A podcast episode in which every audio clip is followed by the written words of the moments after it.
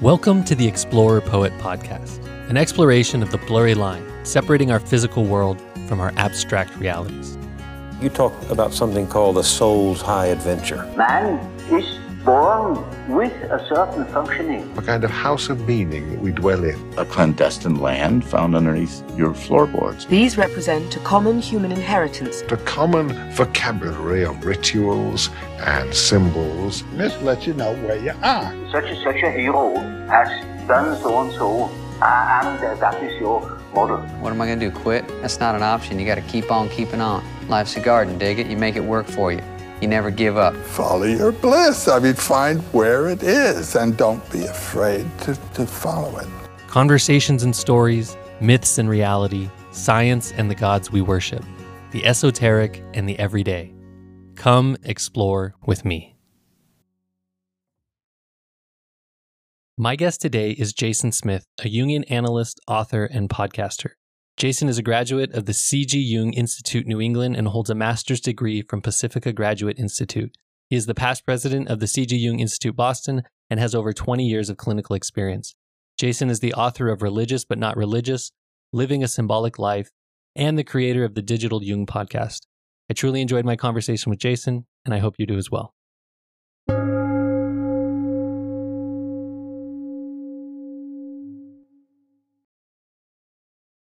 Okay, hi Jason. Hey, Josh. How are you? I'm doing well. It's good to have you on. Yeah, thank you for the invitation. Yeah, I reached out originally because um, I've become a pretty big fan of your podcast. I have have over the last several years I've become more and more interested in the ideas of Carl Jung and Mhm. exploring the depth psychology and kind of his. I'm reading. I mean, right now I'm reading the Red Book, so you can you can kind of see where I, where I'm at with Carl Jung. But um, uh, I wanted to reach out because with you, that with your podcast, uh, a couple of things, just compliments I want to throw out is the style is is very. I mean, I love it. Like it's uh, the pace is good, your voice is good, the content. Like I feel like you're just spot on. I, I find myself sharing your content sometimes with friends, and then the other thing that you do is um, length of podcast, and then the the cuts that you do with music, and I just think it's Mhm. great. I think it's it's all works really well together. So well Yeah, done. Thank you. Yeah. Thank you. Yeah, I uh, I found a, a a format and it it works, and I I stick with it. yeah. Yeah. Um, and then the podcast itself is uh the podcast came after publishing the book, correct? And then the podcast was kind of an extension of that conversation, or was it in in tandem? Yeah, it, it it did come after the book. I mean, the the first couple of episodes were right before the the official launch of the book. Okay. Um, and part of the uh, um, impetus for launching it at that moment was the book. I wanted to Right. uh, have a, a a platform partly to promote it, but partly to, like you say, extend the uh, the exploration of, Right. of what was in the book. Um, and really, it has um, it's gone a fair distance from the book itself.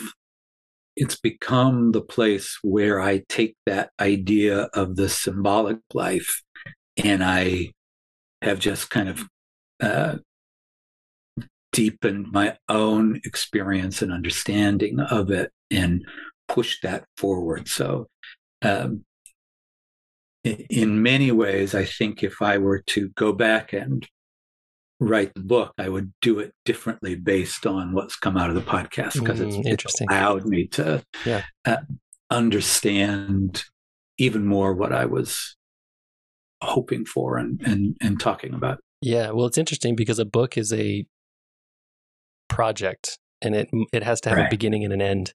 But the project of what you're actually going, like what you're actually interested in, is not a is not a project with an end. And so there's something Right. about the podcast, and then even calling it digital Jung is just uh, there's something about having that technology at your disposal, where you can just keep exploring the idea forever. And it, it may sound um, I don't know, a little bit like pushing a rock up a hill. But at the same time, it's if it's the thing that you know it's Joseph Campbell's bliss, then that there's something beautiful about the technology that allows you to do that.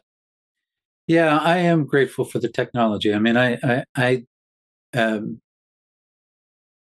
it is, you know, the, the name Digital Jung uh, really has a, a, kind of double edge to it because the technology does allow me to uh, have that format. It does allow me to um, uh, reach uh, far more people than I would have even imagined. Um, but it's also uh, a, a, an acknowledgement of the challenges that the the technology brings, and and trying to walk that line, right? Yeah. Because the part of the idea of the symbolic life is the need for uh, these internal spaces, psychic space, and technology very often interferes with it. And if if there's a way to use it at least a little bit to open up some of those spaces uh, for people, uh, that's my hope. Uh, and so it's it always feels like I'm I'm I'm walking a line uh, with it in that way. Yeah, that makes a lot of sense. It's um it's also funny when you say the name Carl or like digital Jung and you think about Jung being in the digital age. He was a little bit before that, so that's also that also jumps out too. Yeah, and he was uh, um, very skeptical skeptical about technology, and uh, um, he somewhere he talks about how he you know if uh, he would walk into a room and they were recording an interview with him, the the technology would inevitably break mm. in front of him. Just uh, he never he never really trusted it, and yeah. Um, so uh, this is definitely a very different world, and it is trying to bring something into the digital age that is not just um, not just about the digital age, yeah. but but can kind of link us back to uh, what we had prior to it. Yeah, yeah, you could almost look at it as myth because the the process is the same, but the contents are new, and so you. Right.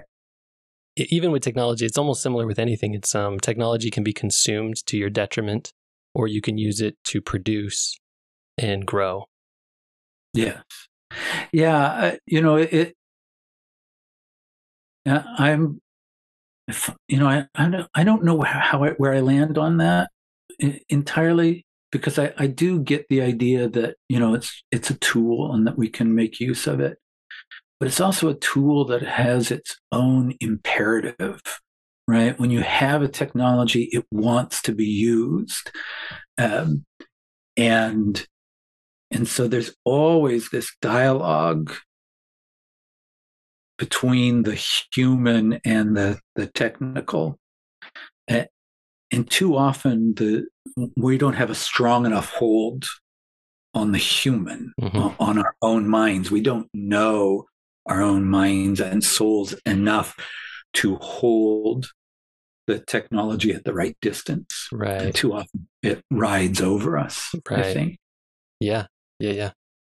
Um it's a big challenge because especially i've got young kids and so for me thinking mm-hmm. about where is that from a parent's perspective where is that boundary where's that you know fuzzy line? Because it's right. going to be the future of their world but how do we make it a tool and not their world? Right right right. How do you make it something that serves imagination and doesn't foreclose imagination? And that's, that mm, ties right. in the whole consumer side of things right everything is about consumption and it's not about creation and this is the tension because creation requires spaces where nothing's filling it, right? Nothing is coming in. So there isn't input. And, and so there has to be this kind of uh, this dance between turning things off and yeah. then turning them back on when we need them. Yeah, it's fascinating. It's like um because even if I think about the way that I consume a podcast like yours, where Mm-hmm. it's to me it's it's educational, it's information that I'm taking in. And so I could be driving in the car listening to the radio, which is en- entertaining, it'll get me through the drive, Right. or I could listen and consume this content. And then what happens is uh, like what you're saying, you have to have a time where you you turn it on and a time where you turn it off. Because then Right. if I consume something like your content and then I go for a walk, for example, now I'm in this, I don't have any noise, like I don't have headphones on, I'm not looking at a screen. I'm just by myself walking, you know, in, in I'm in Arizona right now, so walking in the desert. And um that's when that empty space comes to me where all that content that I've put in, like it starts bouncing around and then I start having some original ideas of my own. Yeah. Yeah. I mean, that's exciting when when it comes back, you're having your own conversation with it, or you're pushing back against an idea or following something through. And, and when you are participating in it in that way, right, you're engaging it. It becomes material that your mind and soul and imagination are working on, then it's that's a a, a wonderfully creative place. Yeah, it's almost like it becomes uh you've got this big pool of potential down there and, and you you might be able to add some to it and, and in hopes that it could something could bubble up that's helpful in the future. Right, right. You know, one of the reasons that I in the podcast I always have a a piece somewhere in the middle, which is a piece of a a story or a poem. You know, part of that is to have at least an interlude that is not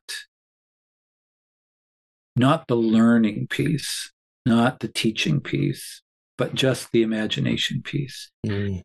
And knowing that, you know, each person uh, will hear that material in their own way. And, and uh, it's one of my favorite pieces of the podcast where, you know, finding the right uh, short piece, the piece of a fairy tale or a myth Yeah. uh, to bring in. Um, and I try not to interpret, right? Try not to get too hard and fast, but but keep it as much as possible, um, kind of suggestive of possibilities. So there always, hopefully, is room for the, the listener to come in and uh, be linking that to something in their own experience, right? That, that linking these archetypal energies and themes to uh, their own struggles, their own celebrations, you know, their own uh, conflicts. Yeah, that's beautiful. It's um it's almost the the imagery is almost like opening a lot of doors and just allowing people to walk through the door that they would like to walk through. Right, and and the image has its own um, effect. You know, it, it if you open up to it in in a particular way, you begin to participate in the energy that's in that that image, right?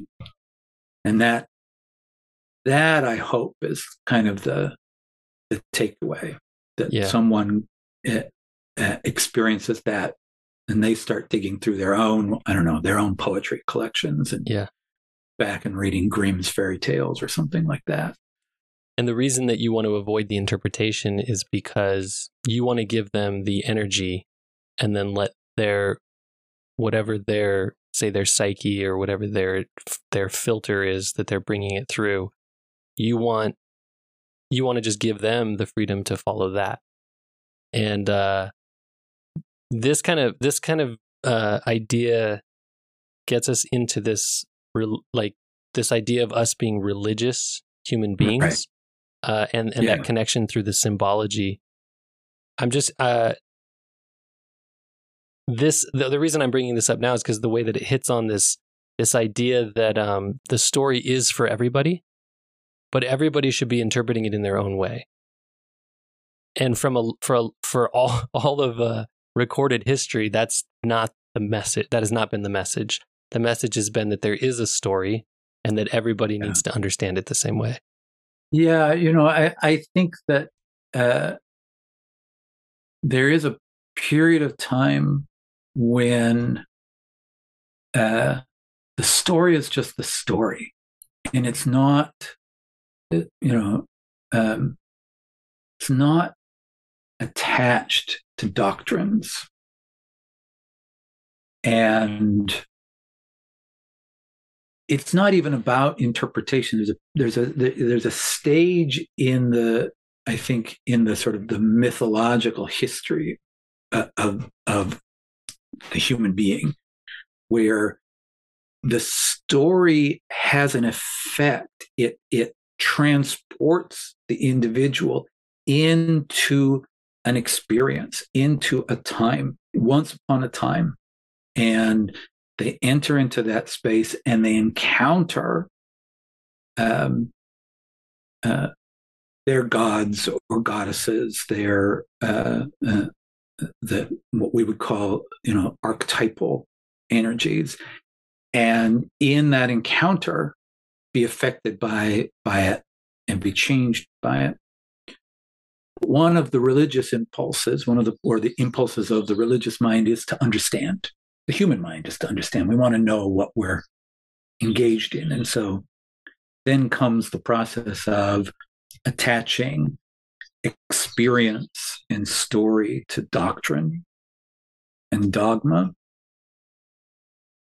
And, you know, um, Jung points out that the dogma was understood as a symbol originally.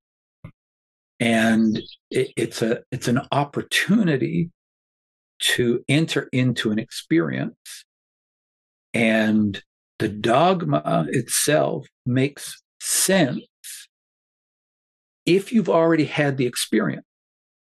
So if you come with a, a, a an, an encounter um, with some energy, and then you you bring it to the doctrine, the doctrine makes sense but what we've done is we've we've reversed it and we we put the doctrine first and say you you have to start here and and then take that in and it becomes this very intellectual exercise only a cognitive exercise where you assent to a particular set of ideas um, and you lose the participation in it um, i think there are certainly areas in the religious world today that are open to the experience. Mostly they come in the, the mystical traditions, the mystical elements of any tradition. But we really have lost uh, across the board, not just in religion, we've lost the participatory nature of of experience. And this is, I think, is another way in which technology becomes a problem because technology teaches us that uh, the accumulation of information is what we're after rather than an encounter with knowledge or wisdom. And that's a very different kind of experience. Yeah, it's at the way the way you were describing the dogma and the doctrine being flipped or or like the it, it's almost like the belief in the in the system must be achieved before the experience that's possible through the system right and right. the for me personally having I, I grew up in a very religious upbringing and mm. i experienced that a lot i experienced that a lot of being told this is what it was like this is what the experience should be when it comes Right. And the experience never came. And then it this is this is one of those words that you like to talk about, but like growing up in a religious setting never provided me with a spirituality. Right. And then the shortly after leaving my religious system, I had a spiritual experience that that not only had I never had before, but when I had it, it didn't confirm anything that I had been taught within the system. Right. It it almost like because I finally experienced it, it completely just washed away any attachment that I had to the system. Right. Right. Yeah, the it it it's too often, right, that the experience comes outside. The experience has to be separate. You have to leave leave home, go into the forest, and and then you encounter the uh, uh, what's waiting for you. Leave the leave the tradition. Um, it's interesting it, to hear you describe that because you know my experience really was not being raised in a religious household. There was some aspect of it, but it wasn't uh, emphasized. Um, and so, in my own experience, I've been able to come to the traditional uh, system, the traditional religions, without a sense of the disillusionment and the disappointment or the, the just the lack of life. Uh, and uh, part of where I feel drawn by the work, cold in a sense, is experience of aliveness. That's what I hope that people can start to experience, whether they find that within a, a, a particular religious tradition or outside that aliveness that has a religious quality. And, you know, I, I, I use the word religion deliberately, um, partly because it touches a, a, an aspect uh, of experience that people have strong feelings about. And, and sometimes I think that when we talk about spirituality, which I think is important, to, the way you described it, I think is great uh, you know, you you couldn't find a spirituality within the religion, and I think that that's the big problem is that those two have been um, kind of uh, uh, divorced from each other. Uh, but part of the problem of of when we talk about spirituality is we keep it often easy for ourselves, right? Where we we we can uh, fashion a, a congenial spirituality that we feel good about, but that doesn't ever really kind of push us and challenge us and make us kind of wrestle with something yeah. uh, and struggle with it. Yeah, after coming from a religious system that uh that hinders kind of that hinders that spirituality to then go feel it it can be a very um, it can just feel good.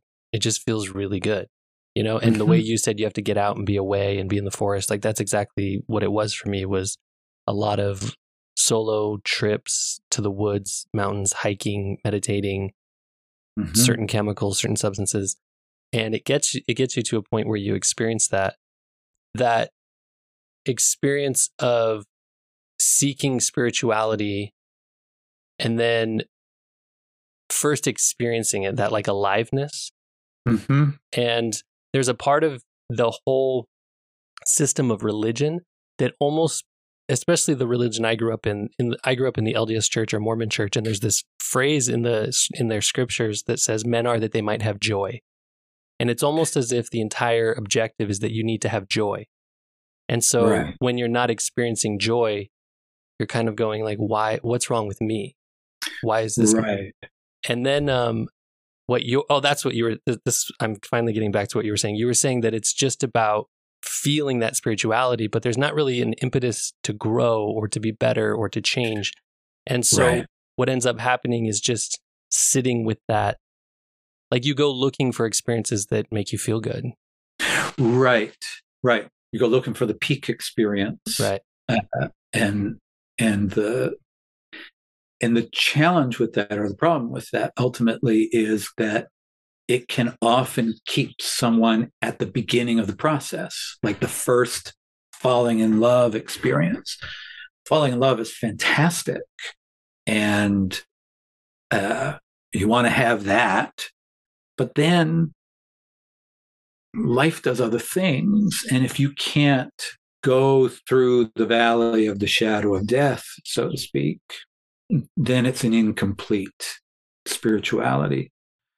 Um, you know, I think about, uh, uh, so when you said that about joy, it made me think of, you know, Jesus's uh, statement about, I came to uh, bring life and that abundantly. Life is right. different than joy. yeah, joy or happiness or contentment or whatever it is, peace. Right. Right. And and meaning is different than happiness, right? right. The, the the way of meaning, which is something I talk about, means facing things. And for me, when religion is doing its job, it is helping to expose the person to life and, and helping to uh, give them a means of engaging life. One of my favorite uh, quotes of Jung comes from a seminar that he gave. Uh, it was recently published in a, um, uh, a, a, book on uh, a seminar on visionary art. And he's talking to his early students and he's talking about psychology. And I think the same can be said about religion, but he says um, the, the problem with psychology is that people think that the moment they get a word, they get a name for something, they've got it and then they stop. Right. Right. I understand that this is my anima problem, uh, and that's that's as far as they go. And that doesn't mean anything. The, the word anima in itself doesn't mean anything right. because it's an experience. It's not a concept, and, and it's something you have to uh, get bowled over by, and, and not just uh, sort of intellectually say, "Oh, I see, that's what it is," and put it in a corner. Yeah. And he says, "We we can never forget that psychology is only a stammering stopgap measure in order to be able to talk about life at all. And, and I feel like that's true for the, the, the, the sort of the ideas, the concepts, the doctrines of religion as well. If they are not means of opening us to life then they are in the way. They're barriers, right? And they can be used in both ways. You can you can engage them in ways. You can engage psychology so that it brings you to life. You can engage religion that way, or you can use them as ways of avoiding the difficulty. And then when you do that, I, I don't want to deal with that. Uh, then it becomes something that you expect somebody else to do right? Then you start to project it out there and say, if you would just do that, then everything would be fine. You change, not me. Yeah. And that's the that's the point where the rubber hits the road where it's not just a stopgap anymore. And now lately right. I've been thinking about it a lot as um there's well there's mental there's like uh, psychology. So you can go to a therapist you can go to a depth psychologist or or a psychoanalyst. Um but there's this idea of like mental health in our country or in our mm. in like the western world there's this idea of mental health. Yeah. And i think what you're talking about at least in my mind what you're talking about kind of gets to the there's like a problem with the statement mental health. And if I almost think about it like a lot of the personality quizzes that come out or like the personality labels people like to get their their four letter codified definition of themselves and then just roll with that looking for other people with the same four letter acronym and right. um it just seems like these should these should all be starting points. They should not be conclusions. Absolutely. Absolutely where is there an end point? Right. that's we're always seeking to arrive somewhere, and where are we going to arrive? Yeah. Because if that's the if if we if it just stops, well, what do you do in the next moment? Because it, it it doesn't stop. The life just keeps going on, and yeah. you still have to uh, get up and do the next day. Yeah. And I think that's where Jung's word, eh, which is a word I, I wish didn't fall out of use, was neurosis.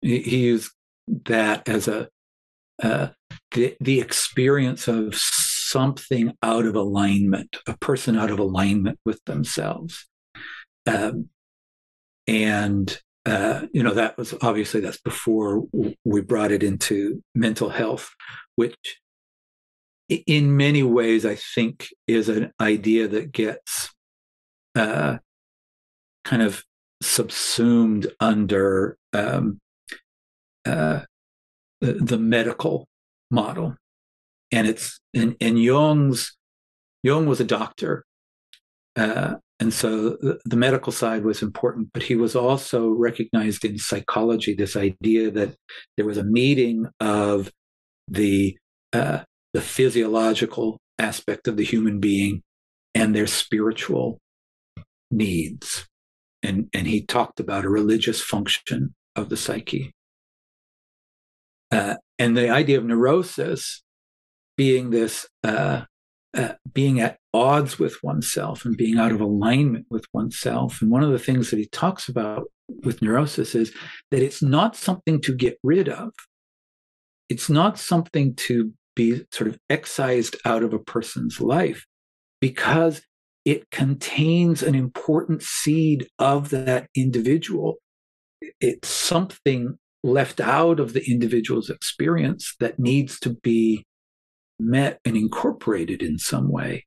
And so his uh, understanding, at one point he says, um, life always has to be tackled anew. So there's never going to be a time when you get rid of problems. There's always this time where life is going to confront you with something, and how do you meet it? And how do you grow around it? uh, and and continue to kind of widen your experience rather than try to hold on to um, some place of what's known or what's comfortable or or what is conventional or something like that. Yeah, it seems a very Western ideal. This utopia, this place where everything stops hurting, where everything is ba- like everything is just good. Right, right. I, I think of, of the, um, I call it the self improvement project that we're constantly on. And not that we shouldn't be uh, developing and growing, but there's, you know, um, there's so many. I mean, you can go to any website and get the list of the 10 top things you need to do to be the most stellar version of yourself that ever existed on right, the planet. Yeah, yeah and it's like uh, being made for joy. It's like you can only feel disappointed against that ideal. That's right. right? And end up going, what's wrong with me? Yeah. So then if the answer is not to follow some or okay, maybe it's maybe we go back in the conversation and the answer is uh not to look at a story or to take a set of symbols and apply a strict religious like approach to it, but from an individual perspective, how does somebody begin to, to do that on their own without the doctrine? Yeah. Um, first, let me say uh, I'm not necessarily anti doctrine. Uh, I think there's a lot of wisdom in it um, when it's not being uh, um, used in a, a, very limited and restricted and um, uh, uh, dog dogmatic. There it is. Yeah, uh, that's a way. that alone is a really interesting topic. So let's. I, I almost want to put a pin in that, and we'll circle back around sure. to that. Um, but I mean, I, I, think first of all, it is uh, to be able I, to allow uh, the experience of a symbol, an image, um, uh, an experience of some kind to have an impact. we are very, uh, again, we're sort of uh, conditioned with this idea of where there's a will, there's a way, and and and you know we should be mastering things and and uh, uh, getting on top of things and driving things through our own efforts. The symbolic life is a kind of reversal of that, where we let other experiences have an initiative, make a demand, uh, call in some way. And so those things that uh, uh, have a, uh, uh, a, particular pull or particular uh, hook for somebody are very valuable. But there's also a need to to be able to be um, develop a kind of literacy around the symbolic, um, to to develop a lively imagination. You know, I think uh, imagination is uh, um, is in danger in many ways, um, where uh, the the experience of a, an inner life that just kind of spontaneously arises. And imagination's not about thinking up weird and, and outrageous things. It, it's about uh, something that has a spontaneity and uh, speaks to us, and and it's it it's comes out in the form of stories and games and uh, poetry and prayer and song and all of these different ways.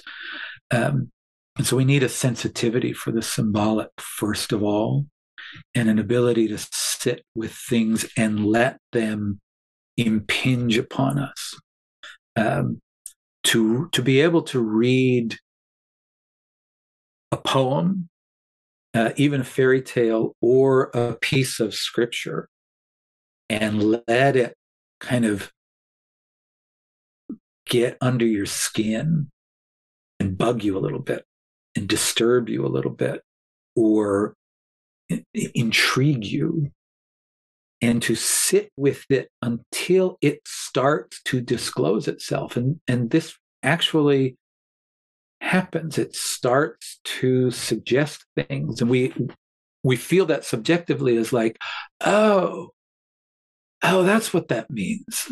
And, and we we think we've come up with an idea when actually something has it's as if something has visited us something has uh, shown us something about itself yeah i can i can speak to that well we, the way that you the way that you talk about something calling to you mm-hmm. some, something that like the i can speak to the way that i experienced that throughout my whole life there's been this thing that's told me like i need to write i need to write mm. books i need to write stories Mm-hmm. And um, I had to put that voice off for a long time because of other, you know, the way that I was approaching life.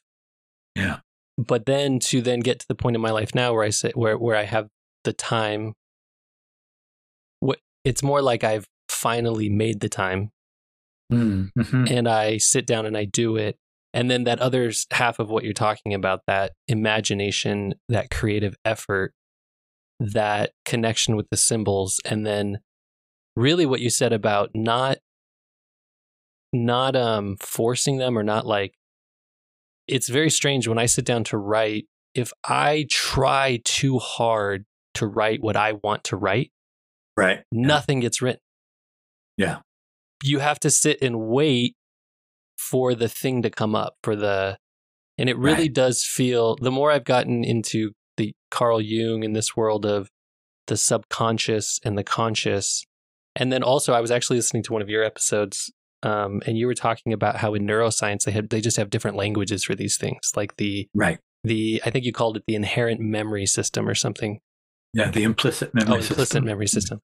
So, yeah. uh, it's almost as if you you really do have to sit there. It calls to you, and so you have to go to it and sit and wait, and then it'll and then it comes little by little, like little trickles at a time, Right. comes up to you, Right. and then you go, oh, okay, yeah, Right, right, and, and that sitting and waiting is is crucial. Uh, I I I have the same experience that, that that you're talking about, where if if I'm pushing on something and I'm trying, uh, I don't know if this happens to you, but there there are moments where I'm writing and it it just is boring me to death. It's just it's just yeah, uh, I, I want to just uh, fall asleep, and, and I realize I'm I'm not paying attention. I'm not listening, and it, it's when in those moments when I wait, something almost extravagant will come forward, and as soon as I hear myself going, "Oh man, can I say that?" Then I know I'm on the right track. Something has come forward. yeah, Um, I want to be a little bit nervous, maybe even scared about what's coming up. Yeah. Because then because because then it really is you accepting that it's not entirely you or not Right. entirely your conscious self that's in control i think it's Right. it's really interesting i think there are so many creators artists writers musicians movie makers painters that will say they'll they'll repeat kind of the same sentiment that that it's not necessarily necessarily them but they're more of like a channel for this thing Mm-hmm.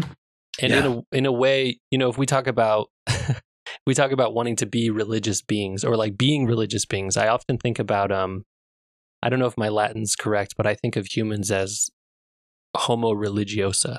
Like we Mhm. we're the we call ourselves homo sapiens, which I think means intelligent. But really.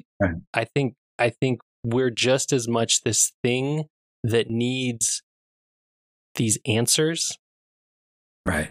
and I almost think about it like children because when I had when I had my kids, obviously having kids teaches you a lot about people. And when I had my kids, I remember having my son and we were we lived near this canyon and we would drive up the canyon like on the weekends to go play in the stream or go to the park. And up high on the canyon wall there was this cliff face and there was like a there's like a door way up high on the cliff face.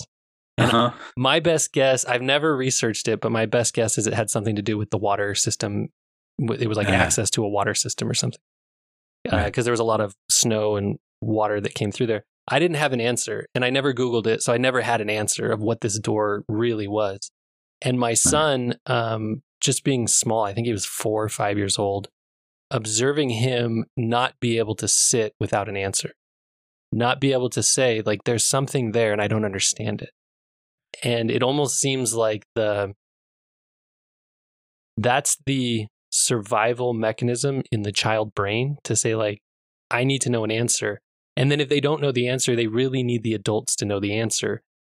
And so if they if they're not getting this they just keep pushing and pushing and pushing and it's pretty easy to see that same impulse in the world of symbology and in the world of worship and the world of you know religion Yeah, I think that desire to know, to make sense, to be able to complete a story. I mean, we I think we go different ways in figuring out how to to know and how to be satisfied with particular answers.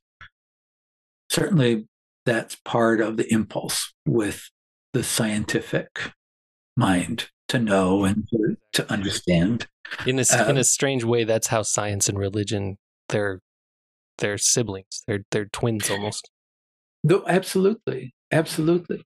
But they're they're looking in different directions, and, and the idea that they are, you know, I, I think one of the things that the more fundamentalist end of both disciplines, science and religion, gets wrong about religion is that religion is seen as some kind of proto science that people were trying to make explanations in the same way that science Mm, is i see yeah and therefore the new explanations should replace the old ones because they're old and wrong and people were stupid.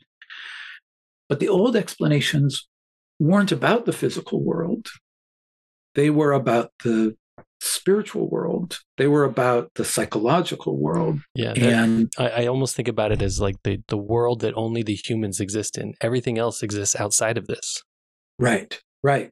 And and the you know it's it it's a there's a phrase that's attributed to Joseph Campbell. I don't know if he ever said it, the, the mythologist who said that myth myths are those describe those things that never were, but always are. Yeah. Right. They're they are they're fundamental truths now, not sometime in the past. They're not history, except that they're sacred history, um, which is different than chronological history. One of the one of the things about I mean, I I I, I think I agree with you about homo religioso, that there is a a way in which we are always looking beyond ourselves, always looking to what we to the edges of our experience, and always um, on some level struggling with the question of uh, where do we come from? Yeah. Why are we here? Where are we going? Yeah, those are the big questions. It's, Right. It's pretty fascinating though, because uh, excuse me, I actually read a lot of Joseph Campbell. Or just recently, I've just completed his um, Masks of God series, Oh yeah. and yeah. so that that um, it's really fascinating because it talks about how in the early days of humans, the human species, the worship was focused on the outer world of plants and animals. Mhm. And then with agriculture and large scale societies, it shifts to the solar system. And now we have calendars and everything's run on days. And we have, and then as the, we go through the, the Garden of Eden path in the West, and we end up with this religion that's focused not on plants and animals and not on the solar system, but on some individual. And from that indivi- that from that God being an individual, the world that we now exist in today is that we all are trying to figure out how to worship an individual. And it's evolved from being an individual in the sky to being the individual inside of all of us. Yeah.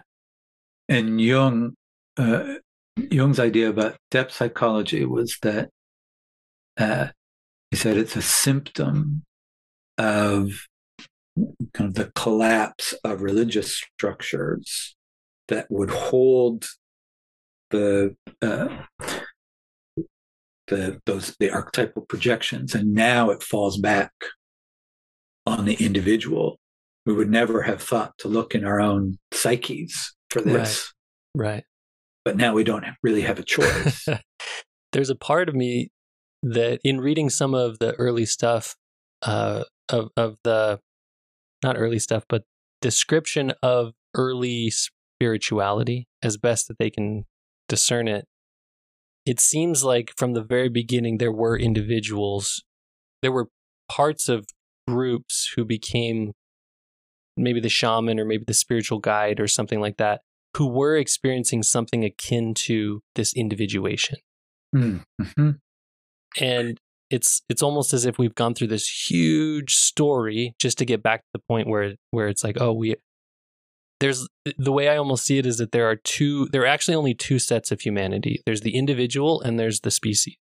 And every single thing in between every other category or layer or you know sectioning off whether it be nations religions schools families communities those are all aberrations that exist Mm. between the individual and the species as a whole.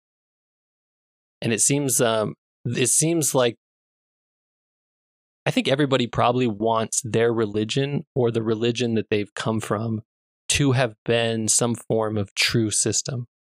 And so True. there's probably a, a part of us that wants or at least of me, and I've talked about this with some other guests, there's a part of me, especially growing up in a religious system, that really wanted it to be true and just wanted it to to all go in that direction. But Yeah. there's something about the Christian myth where it it seemed to have broke down fairly quickly and started heading in these directions that required almost like an escape from the Christian myth.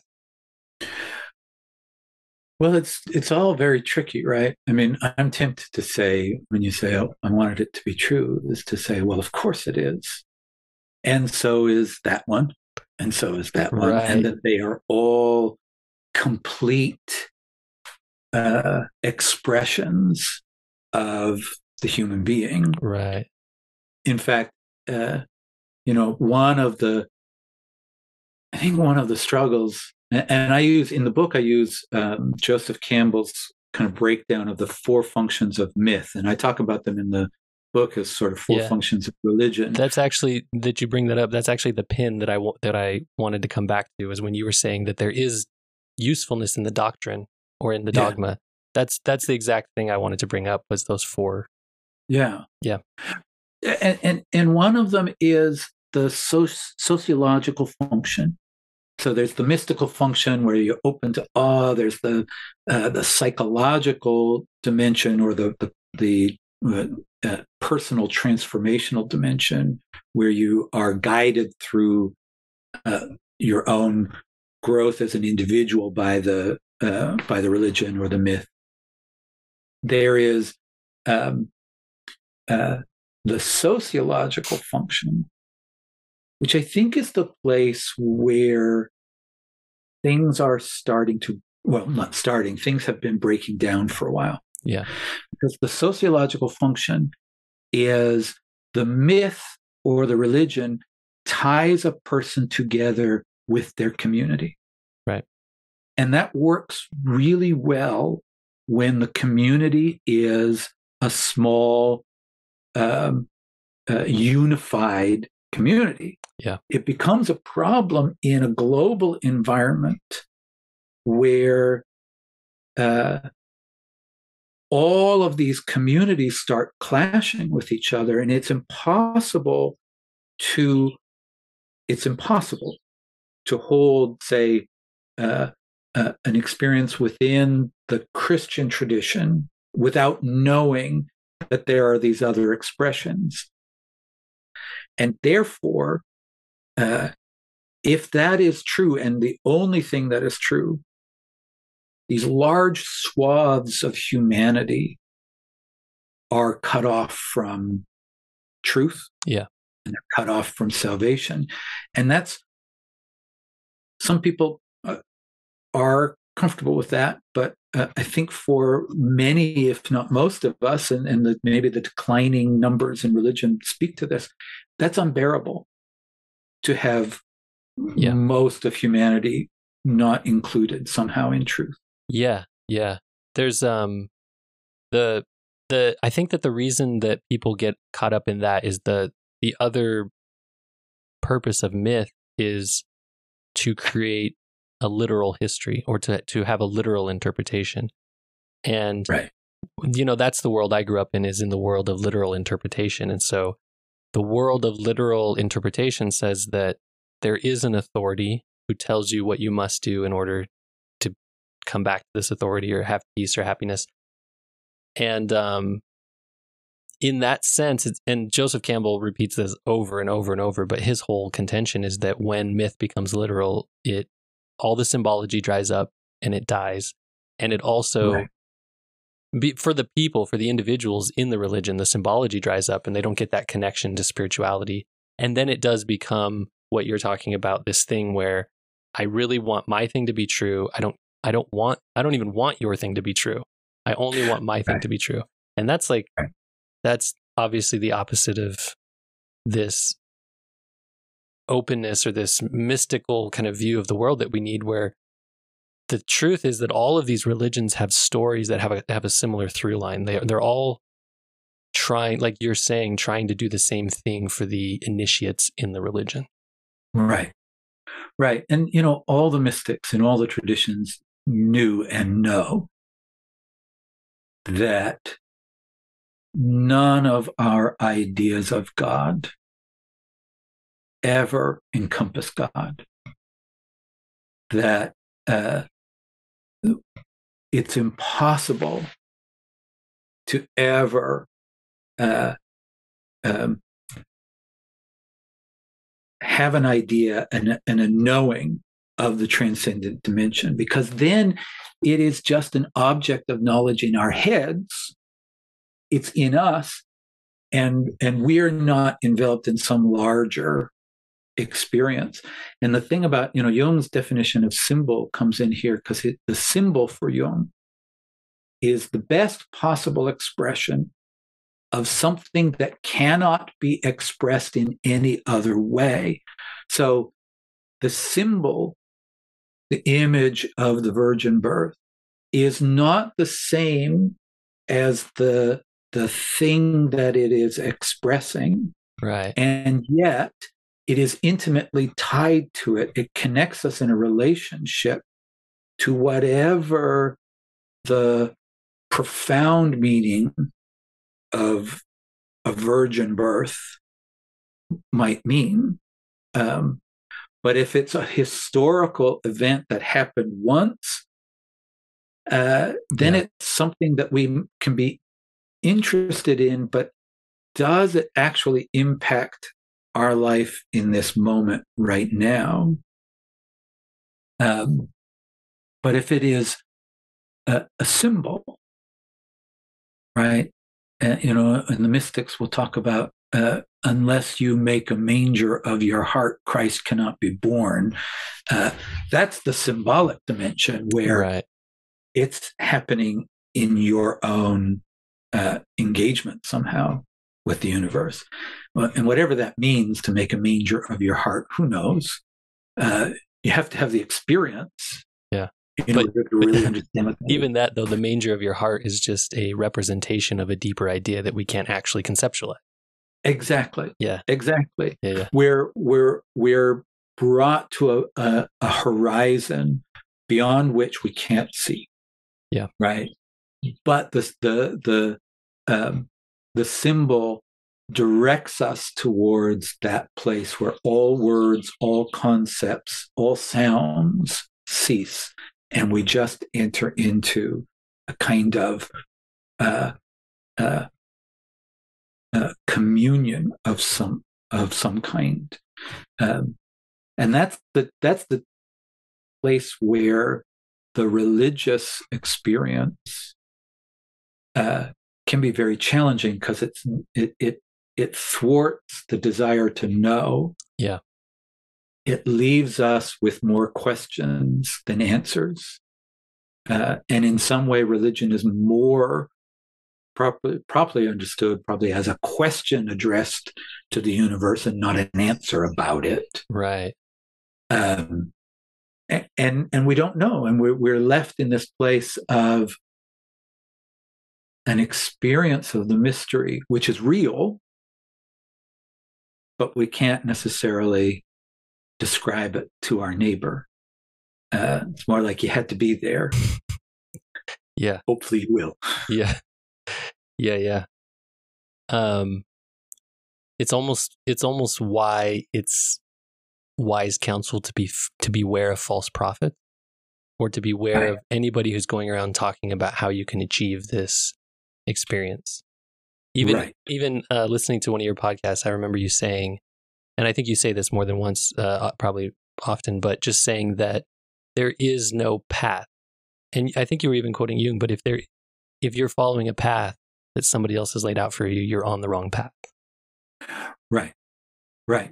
Uh, yes, as, as soon as you're doing it right, doing it the right way and following the right steps, not that the steps aren't helpful. Yeah. Uh, but if you're doing it right, you're probably doing it wrong again, Jung is very clear about this about methods. He says uh, the right method used by the wrong person works in the wrong way. You, can't. It, the method is not the thing.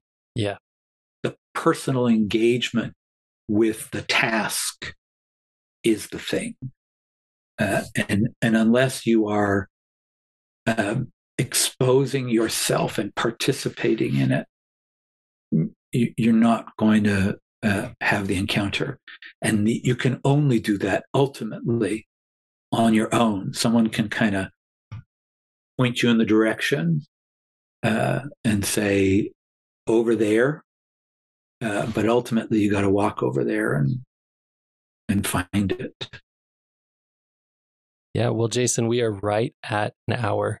And I think that's actually a really great place to wrap up because I, I think what you said there was very well said, well, con- like very concise.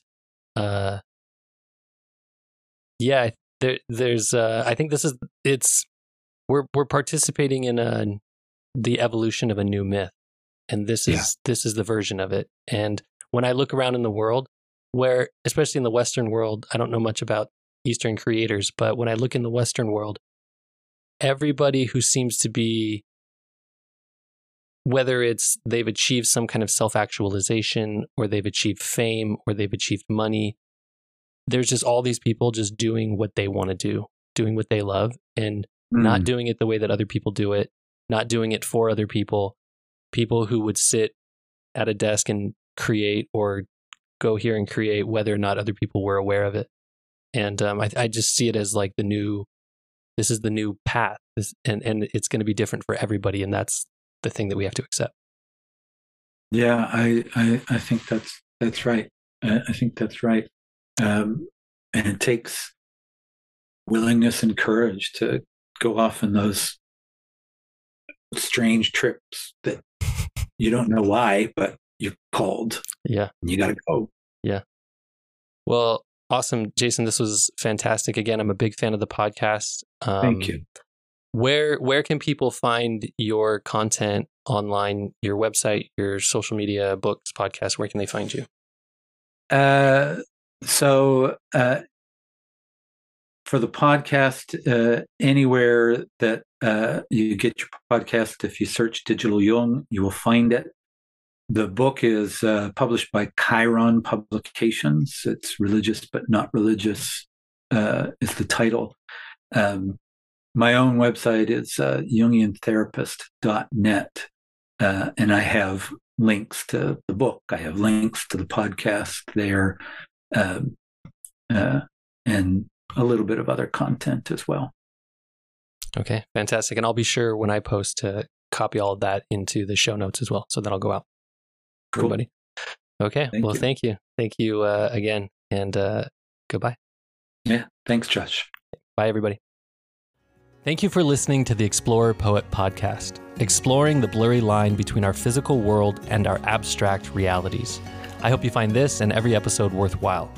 To find links to my guest websites and social media accounts, and for all Explorer Poet content, please visit my website, explorerpoet.com.